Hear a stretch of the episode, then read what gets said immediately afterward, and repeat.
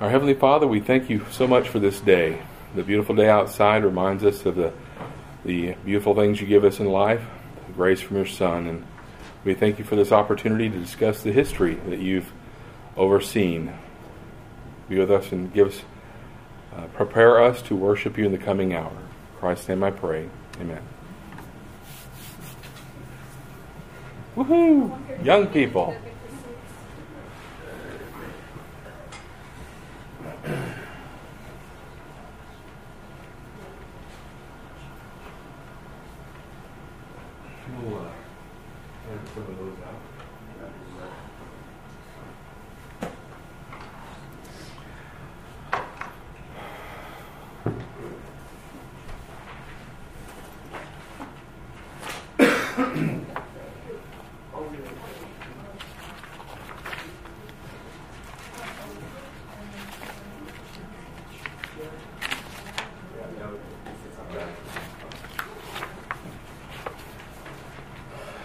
So last week we ended in the uh, ecumenical, ecumenical council of Chalcedon, where we had pretty much finally begun the walk of orthodoxy in respect to the the uh, how Christ had two natures in one. The and so, kind of at the beginning of yes, of last week, we spoke a little bit of Antony, and he was a monastic, or one of the first monks, and he was in the uh, Europe, uh, the Egyptian area around Alexandria. And why I wanted to start with him was I thought it was very interesting whenever I was trying to see how did the, the message spread. We know that the Roman roads were there. We knew that, that people basically made use of this gift from the Roman Empire to move about the empire. But how did the word spread beyond persecution? And even beyond his persecution, it was the monastic movement, those monk folk. And one of the areas I thought it would be interesting to look at is a far region in Scotland. And so we're Presbyterians, so we like Scotland. And uh, I think it's fun to see how it got there. And if you look and follow this uh, kind of, even in the map that we, we handed out that is going to be discussed later, the map of the caliphate, you'll see at the very top right or uh, right portion of the of the British Isles there is an area to the left of the North Sea that's labeled the Picts. And the Picts were a people group that the Romans named them that. They didn't call themselves that, but they were the painted tribe that sometimes we might have seen in the movie Braveheart.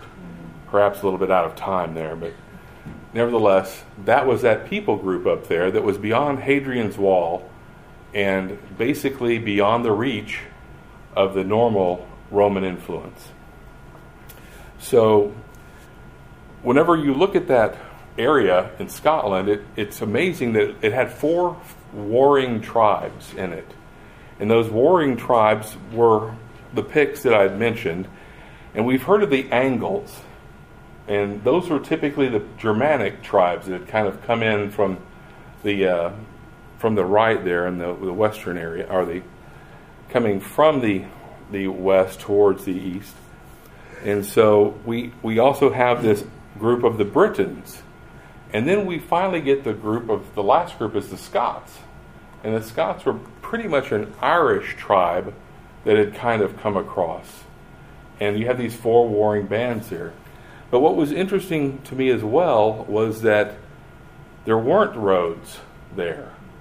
So we have an area that's roughly, you know, it's it's by no means as big as Texas, but it's as big as North Texas easily, and we we have people moving in in the 400s that were essentially monks that didn't have a guidebook yet. And so two of those monks were Ninian and Columba, and those two fellows were essentially uh, Irish that, that came there. Typically, in the case of Ninian, he basically came across and, and brought some folk with him and built one of the first stone churches in that area. And it's still there's still elements of it today. The, the walls are still standing. And so, uh, if I ever get over there, I think I might like to go see that just to see that something that had been around since the 400s. And so um, they call it Candida Casa, which is kind of the White House, which it was a white stone building.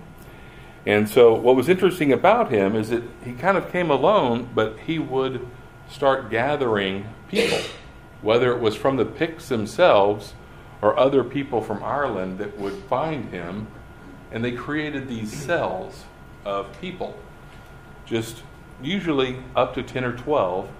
And once they got to that, that size, they would split and he would form another group until it got to be 10 or 12. And then it would split. And so these cells of, of usually less than 10 people would, would become little monasteries. And these little monasteries would frequently be teaching people how to read. They would frequently have no ability to read.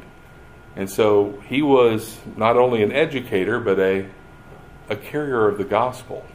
And uh, it's hard to imagine at this point there's not a, a canonized Bible, there's not a, a collection even of lots of leaflets. Oftentimes it was like a copy of a letter that was that monk's copy, and then he would teach the next one, and it just proliferated. And eventually, there were groups of people that were almost like little Bible factories. Of, I've got a copy of the letter of John, I've made a copy. You can have a copy if you'll give me your copy of the Roman letters. And they began collecting them in that manner. Another important thing is they came up with vellum. Have you, have you guys ever worked with parchment or vellum or papyrus? There's a very different feel in the different types of paper. And vellum was made of calf skin and was very durable. And uh, in fact, one of the more expensive books today is uh, is a book that was essentially a, a, letter of John. It was found in Cuthbert, Cuthbert's coat pocket in his coffin. They moved him once, and they looked inside, and lo and behold, there's a copy of the letter of John in there, and it was from the you know the 10, 1095 time frame it had survived all that time. And I think it sold for 14 million at auction fairly recently. But uh, so someone, I can't imagine uh, opening it and using it. But all the pages are online. If you ever look up Cuthbert's uh, book, you can you can see the individual pages online. But so anyway, they had this they had this communities that that are, are springing up in Scotland, and in these communities, they're in the midst of, of literally tribes that are completely pagan. And they literally drive out the paganism. The Druids disappear and are replaced by monks. The northern area that the Romans couldn't conquer was conquered essentially by initially a, a group of four to six monks that that eventually brought Christianity to that area. Now, granted, it is not the Christianity that we are familiar with today because there was not a canonized book of the Bible, but the essentials were there. And it's partly why it's so important today that we do have these views that are more orthodox, because back then the gospel was a fairly straightforward this man Christ died for your sins.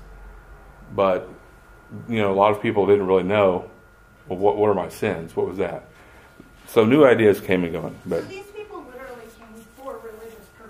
that was their, they were doing for penance. I thought when you started off that they were coming for political purposes and, and just happened to spread the gospel. They're, no, so they, this is straight up missions. Yeah, that's what that's what's so interesting to me. In my mind and in your mind, what do you think of when you think of a monk? You, you think of you think of the ascetic monks, the ones like uh, Antony that went off into the wilderness. Well, he went out in the wilderness, and people were like, well, "What is that guy doing?" And they came out there to check. And before he knew it, he had like 125 people around him. And he's like, I've got to go off again. And so he would go off again. And these, these monks, there was a monk that literally lived on a pillar, which is a very odd story, but in, by uh, Constantinople, that area of the region, actually, I guess it's more like Syria, it's a little further south, but he built for himself a pillar because he felt that he wanted to be separated, but closer to God. And so whenever they came up with this Chalcedonian Creed, they ran it by him, And he was like, That's true. That's the truth. And so those fellows, albeit a little unusual, also played an important role as being a a uh, well, we a checkpoint for them. There, there, really wasn't a lot of filter or boundaries or overseeing. Mm-hmm. These guys kind of were. Yeah. And so the other fellow that I would mention was Columba. And he was from Donegal, Ireland. And he had already formed uh, monasteries in Ireland. But in the middle of his life, he felt like he hadn't done enough. And as an act of contrition, he basically said, I'm going to Scotland. And so he joined Ninian. And the name Ninian, we got that name from Bede. He was a, a 9th century historian. And this fellow basically was one of the first fellows to record the name. And it's been accepted by both the Eastern and the Western churches as a fellow. But in today's world, we constantly have to look at things and like, oh, well, perhaps this was actually a fellow named Mungo.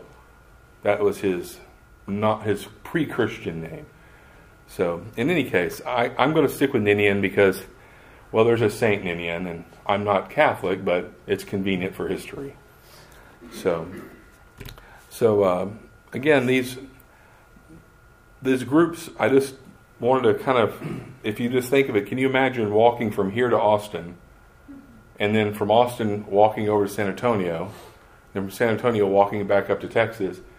All the while, there's there's not a road, and there's not a. It, it's just amazing to me, and so I'd like to point out that difference in the way I looked at monks from the way we think of them as being cloistered in a, a, a building that's only set apart. And the way they got to that second one was from Benedict's rule. And um, if you've have you ever heard of Benedict's rule? got a nod from John. That's good. So uh, Pope John Paul II reissued Benedict's rule in 1980. Some of you might have been exposed to it then. I bought a copy of it off of Amazon for three dollars. And um, it's really a very interesting book. And if you look at it, it has all the makings of what you would need to put together a monastery. What you would need to select the abbot, how the person should should live their life. And if you've ever read Jonathan Edwards' resolutions, it's very similar in how he went about uh, the two. Some of the things are that the, the love of Christ must be above all else. You are not to act in anger or nurse a grudge. Rid your heart of all deceit. There's like 75 of these things. And there's like 75 chapters. But a chapter is like three paragraphs. So it's fairly short. But in any case, this book or rule, because it was, they called it a rule, is what started the whole consistency of monastic life. It told them when to get up. It told them how frequently to pray. It told them how frequently they should uh, uh, decide how to read the Psalms. What I thought was very interesting in it was if you didn't like the way the Psalms were being read and the, the order in which they were being read, the answer was to write down the order you thought would be better and then submit that to the abbot. And then upon the next opportunity, he would use your version until someone else came up with one. And so I thought, well, that was actually pretty logical, really, when you think about it. So, in any case, these rules were very important in the fact that they essentially became a guideline that helped standardize a lot of the approach. It helped standardize the the copying of the of the, the works of letters. It helped in the creation of a diet that helped that kept the monks fairly healthy. It produced interesting things like ale, and, and these are all inventions that we take for granted today that were largely pushed out by having this standard that they would get to a point and say, okay, it's time to go start somewhere else again. And so the uh, this particular Benedictine is the is the order of Benedict. That Benedictine monk is going to play a role later in our discussion. So um, I guess when we when we look at this, I like to think that I didn't realize it, but for the most part, those monks had fairly well sustained what was noble and most Christ like across over a thousand years easily, just with their efforts trying to be more Christ like. And so that kind of brings us up into, we'll say, the 500s. And we'll talk about a fellow named Gregory. Gregory was one of the uh, wealthy young fellows in Italy that his dad was a senator. And he was actually pretty gifted in the law. And so, in his uh, kind of early middle age, he was appointed the prefect for Rome. And Gregory, he was very good at organizing. He was an organizing machine. And essentially, once he got into the job, he realized that he didn't actually like that job. He would rather be a monk. And so he renounced his work, sold a very sizable estate and his fortune to uh, provide for the, the needy, and uh, eventually rose through the ranks of this church hierarchy to be elected as the Pope. And so he goes from being a prefect to a Pope in a, a matter of years. And he is one of the first fellows that uh, furthered this idea that the Pope was the vicar of Christ, that he was Christ's representative on earth, and that he should take forth and conquer the world for him. And so one of the interesting things about the way he was doing this was he was sending out people to the rulers of the kingdoms at that time and essentially saying, you know, you should be one of us. And he would stay in the courts and until such a time as frequently they would become Christians. And then they would fall under this, the influence of this Roman Pope. Now, if you remember last week, we were all in Constantinople. It was an area that was by no means uh, backwater, it's the center of the Roman Empire. But here we have in Rome now this one lone bishop who is saying, No, no, I'm the fellow that you should all be following. I'm the guy that Peter from that line. This should be the spot. And the other four sees did not uh, appreciate it very much. But at this point, they're not truly uh, they're not truly angry at each other enough to be splitting. But other things that Gregory brought to it was he developed the need for purification after death. So his views are pretty much the seed of purgatory. So that errancy that we we know as a difference between our beliefs and the, the Catholic beliefs really started with Gregory. He also brought forward the idea that there was the ability to do something hard or something difficult to pay for a sin that you had committed. So penance was one of his ideas. It was kind of loosely assumed that if you did something hard, that it was good for you and that it would be in some way compensatory for something bad you'd done. That was part of the reason these fellows went to Scotland. But this Gregory is one of the ones that kind of codified it and said, okay, there's a there's a, a measurement here we can do something with. And the other thing that he brought to the table that I was kind of surprised at was that he was one of the first uh, popes to call the sacrifice in Mass that was Christ that was the victim of that sacrifice, that he was being re sacrificed each time. And so that was an area. And so again, he's he's in that 540 to 604, so they didn't live that long, some of them back then, but a contemporary of his was a fellow named Muhammad. Now Muhammad was born yes, please. Before we move on from Gregory, he's also the writer of hymn 174, O Christ our King, Creator, Lord. Good deal. Gregory the Great, under the name of Gregory the Great. We'll be singing with the same.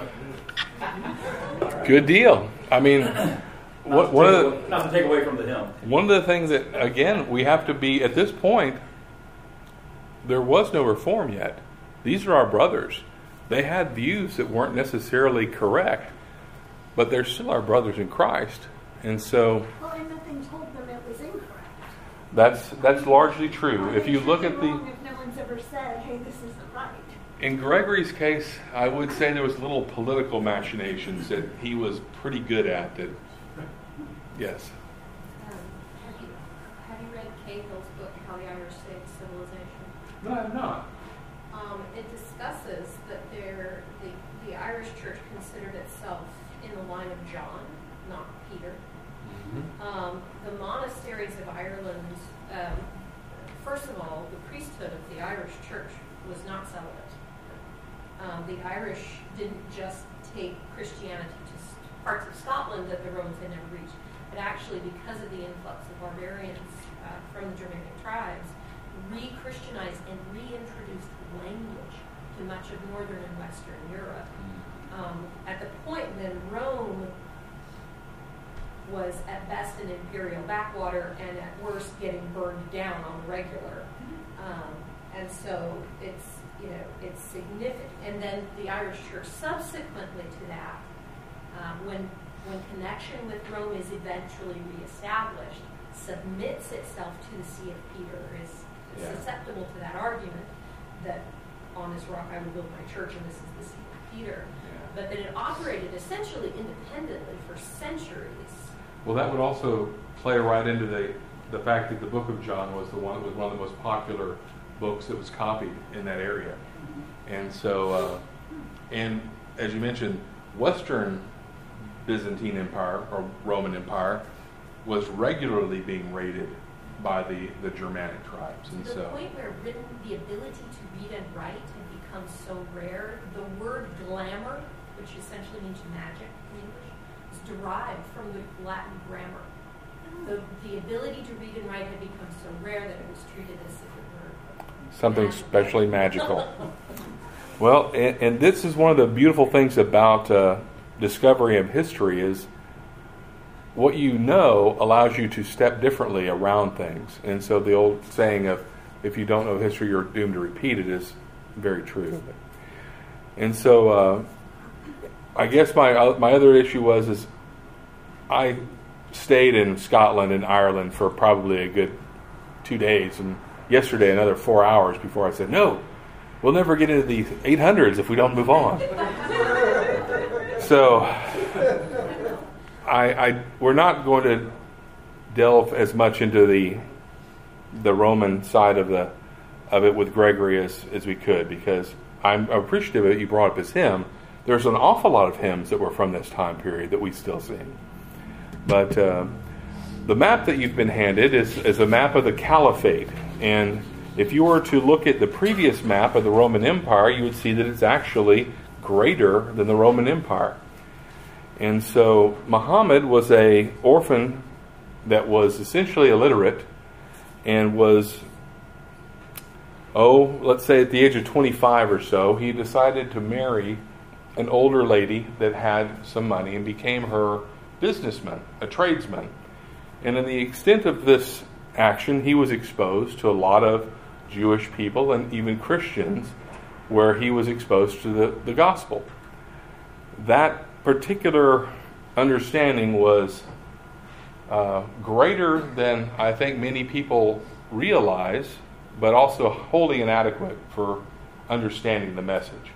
But if you look at the Quran, there's an awful lot of what he had heard and what he had understood from what he had learned the, from the Christians and the Jews in it. You know, it, it talks of Jesus being a prophet, Mary being a, the mother of the prophet, and it, there's a lot of stuff that's uh, that we could go through there. But in any event, he had six children, and one of which uh, survived to adulthood, his daughter Fatima. And in the middle age of middle time of his life, he basically claimed to have had an ex- a supernatural vision. And he said that the archangel Gabriel, and he used, again, a name that he had heard from the other side there, uh, called him to be a prophet of God. And he basically began to preach about the five pillars of Islam. And these different pillars were the uh, the confession that there is no God but Allah, and that he was his prophet, Salat, the duty and ritual of prayer five times a day. Zakat, the necessity of engaging in acts of charity, Sawim, the fasting during the month of Ramadan, and the Hajj, the pilgrimage to Mecca. And I apologize for the pronunciation of those. They're, they're probably incorrect. But the basic thing that I wanted to get across is that he basically had these five tenets, and very few people listened to him at that very particular moment. So when, he, when he's at 52, he flees to Medina. And at this time in his life, he has started to gather other people groups, and, and he finally does gather enough people that a couple years later, he returns to Mecca with an army of 10,000 and is largely met with almost no resistance. He, he captures the city that had tossed him and made him flee before and uh, begins really his teachings. And I don't think it's coincidental that he tries to get all this done in three years. And so he passes away at 62, and we we see basically his work carried on by another. And the things that I think are striking to me is that he passes away at, at basically uh, 632. Five years later, Jerusalem is sacked by Muslim forces. So, if you look at this map, you have Arabia, which was the seat of his uh, original conquest before his death, and then the next section there, the lighter orange, is what happens relatively quickly. And you'll note that the Ottoman Empire is at the very center of your map. That's uh, that is an area that was largely contested, but remained outside of their control. So, at 688, about 50 years later, he actually takes forces to Constantinople, and he puts the city at siege. And for me, this is another area where I got really very interested because of the fact that this is where we first hear about from this side of the world of Greek fire. And uh, if if you're not familiar with it, this is a substance that was portable, it was throwable, and it did not go out whenever you put water on it. And so, for an invading force that was partly ships on water, that was really bad news because it meant the, the ships burned and sank relatively quickly, and uh, they were repelled. And so in 688, that first bout is done. All the ships are, are burned, and they try again in 717. So not quite a hundred years later, the second siege begins. Well, the first one they brought a few fellows with them, the second siege of Constantinople had over 220,000 Muslims and over 1,800 galleys. And a galley was a fairly decent sized ship. We're not talking about rowboats that are three guys. We're talking about those large 100 person galleys.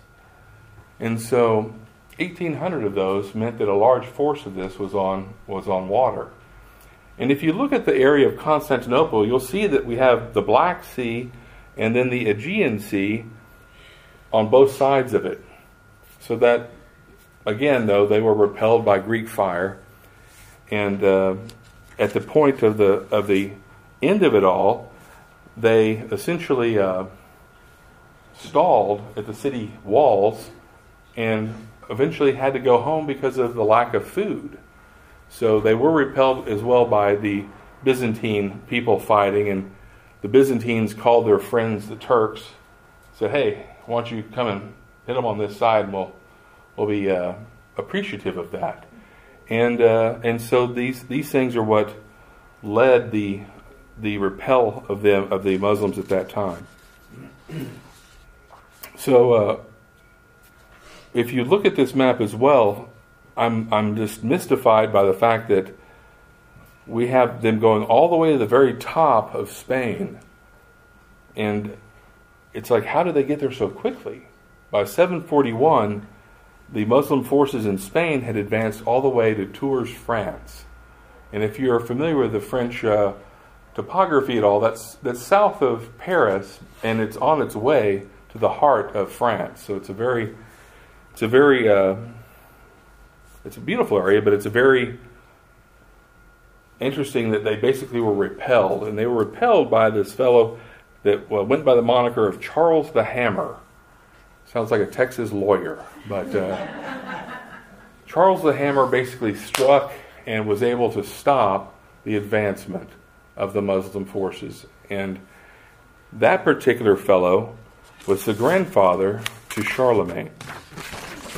And so we'll uh, we'll take a, a quick side trip uh, on your handout so we have to see where we're at here. I, I, in mine, it's it, it's a it's the flat iconic controversy, the story of Latin and Greek. Uh, but we'll be picking up with Charlemagne as well in a second. I may have maybe slightly time wise, this is correct. So in that 800 time frame, just before then, we see the two sees areas, the four on the eastern side in Rome, having trouble with the fact that there are two different languages, both Latin and Greek. And we today continue to struggle with this in a large part, whether or not you were uh, working from a, a Latin Vulgate translation or, or which one. You know, we, we're very still concerned with these languages. Well, for them, it was a large source of contention. There was also a challenge that had begun springing up in the 500s of iconography, where people couldn't read and they were taking flat boards and painting pictures on them and, uh, and using that as illustrations.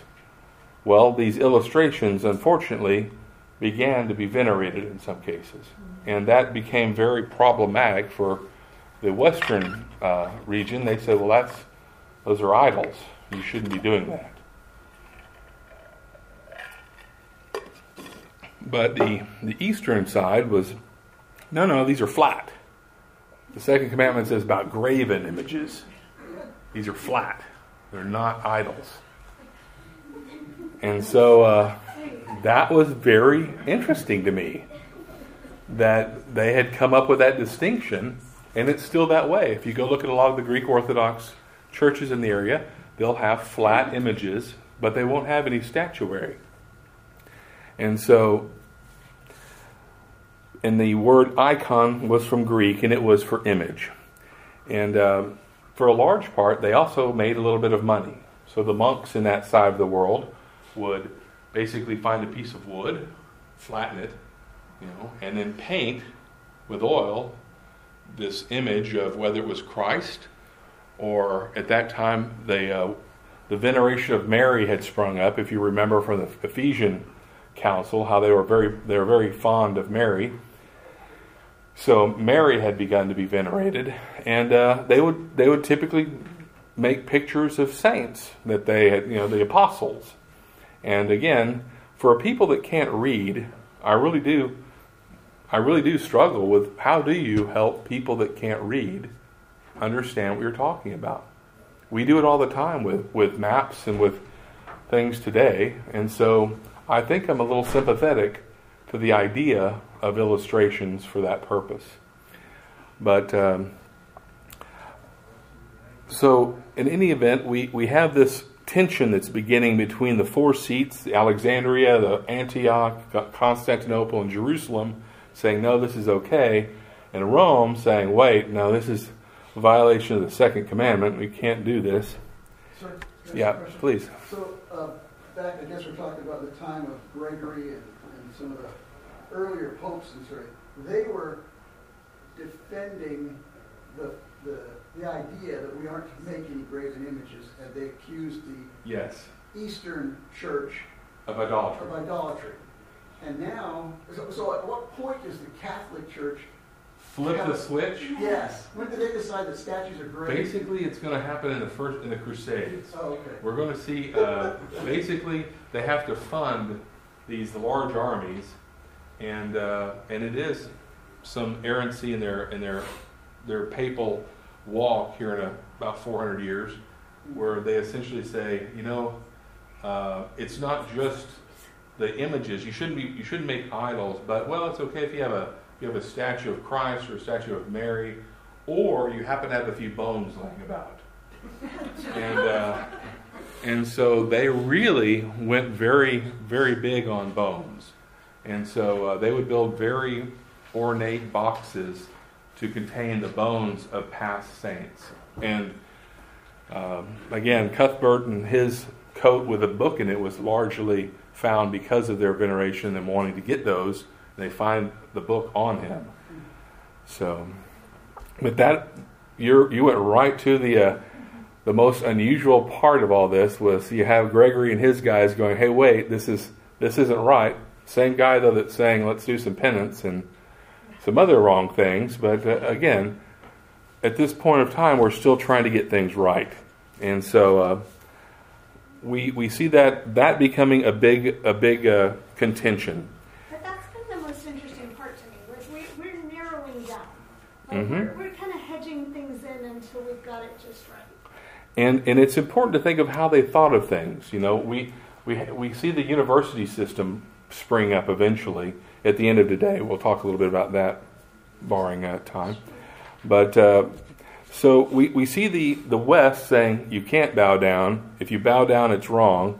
That was their main contention. Was that it wasn't just the fact that you'd drawn something; it was more that you were venerating it.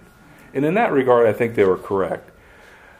And so uh, we had the a fellow named John of Damascus, which he was in that 650 to 7. He died in 750, but he wrote one of the larger rebuttals to the West and uh, basically pointed to baptism and to the Lord's Supper as being verbal icons. That we have two pictures given to us by the Lord in, in living flesh every time we partake of it that are icons. So why shouldn't we have these flat versions?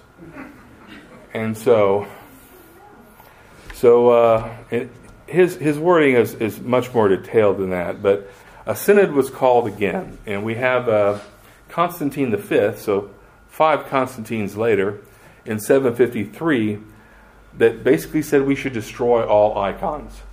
So icons are bad.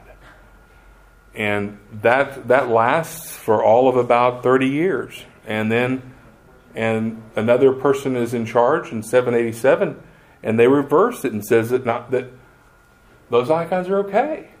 And that largely is the first uh, part of the schism. We really see the seeds have taken root now. East and West are essentially saying the other are doing things without the agreement of the other side. And up until now, I thought it was remarkable. If you could imagine getting all these people together and everyone agreeing on something, that time, that ship has somewhat sailed, unfortunately.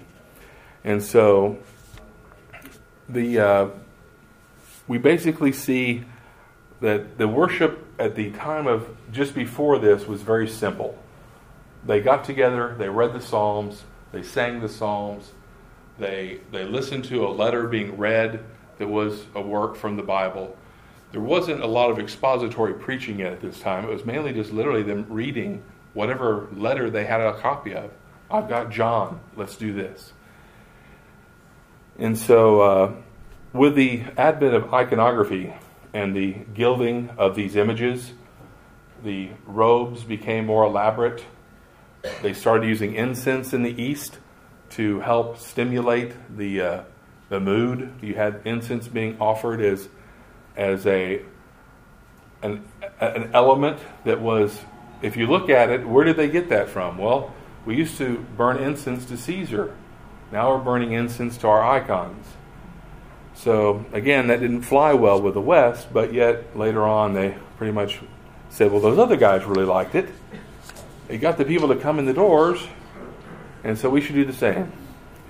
Is that what's in that little thing they? Mm-hmm. Yeah, when you when you see them come in the procession, that's in there. So um, we're up to 800 now, and uh, this is where truly the papacy reaches its ascendancy.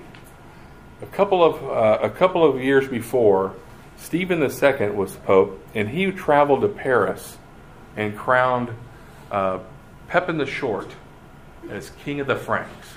Or no, I'm sorry, no, not the. Is that right? Yeah. So he, so he, he basically did crown him king of the Franks. We have we have a pope traveling to do something nice for a king. In 800, on Christmas Day, Charlemagne, uh, Charles, is basically in Rome, and Pope Leo III crowns him emperor of the Holy Roman Empire and essentially creates this new empire again that combines the church and the state again, much like it did before. And uh, man, I don't want that to be the, the bell right now. But uh, so I guess sadly we're not going to get to the. I don't know how fast I could go through all that. So we'll talk a little bit about Charlemagne and Vladimir. The two of them, uh, I think, are interesting in the fact that Charlemagne epitomized the, the new king that was part of the Roman Empire. The church had influence over it. Charles didn't think the Pope was his boss, but it's interesting that a Pope crowned him. And so, whenever you think about who does something to someone else, it's usually the person above doing to the person below. It's not usually the reverse. And so Pope Leo was pretty smart in the fact that he did that. But Charles himself felt like he had a he was a Christian. He felt like he had a duty from God to propagate the word. And so that was interesting to me as well. He was in the midst of a long, I mean, long 22 expeditions against the Germans, the Saxons. They they had been coming in from Germany into France, and he had been repelling them. Well, he had his dad or grandfather had repelled the Muslims to the south, so they were they were a pretty busy bunch back then, and um, and so the thing I thought Pope uh, Pope Leo was trying to do was he was trying to basically replace the lack of continuity of empire that we had had from the true Roman Empire with a new one. And the Eastern Empire at this time, the Byzantine Empire, is like that place is a mess. We're we're happy if we get someone in charge over there. So if you're calling yourself Roman, we're good. And actually gave them their blessing. And so we have this ascendancy of this Holy Roman Empire. And it lasts as the Holy Roman Empire until the, until the Napoleonic Wars, when Napoleon basically abolishes it in 1800, so 1806. But uh, to me, that was remarkable that we have this backwater uh, bishop who basically works because Jerusalem was originally the, the seat, it was the center of it. And then the empire made Christianity legal. Constantinople became the big, the big arbitrator when everyone was arguing for their favor. Rome basically said, you know, we can be that guy that could be the other voice if you're if you need another voice for your argument. And through political maneuverings, they essentially became this we're the, the true path. And that'll play into the schism when we talk about it soon. But uh, so, where's the other side? Why do I not know anything about the other side? I don't know anything about the other side because I'm from the West. Eastern Orthodoxy, we don't have a whole lot of information on if you haven't looked for it because of our background.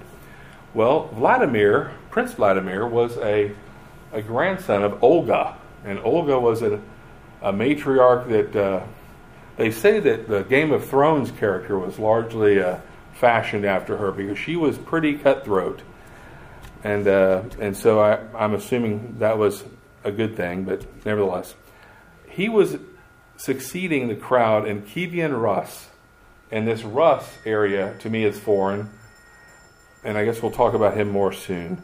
But it stretched all the way from the Caspian Sea down here, or the and the Black Sea rather, by the Byzantine Empire, all the way up to the, the Nordic countries. So that entire area was underneath his control ultimately. And we'll, uh, we'll talk about him, I guess, next week. But uh, he was essentially Charlemagne for the other side.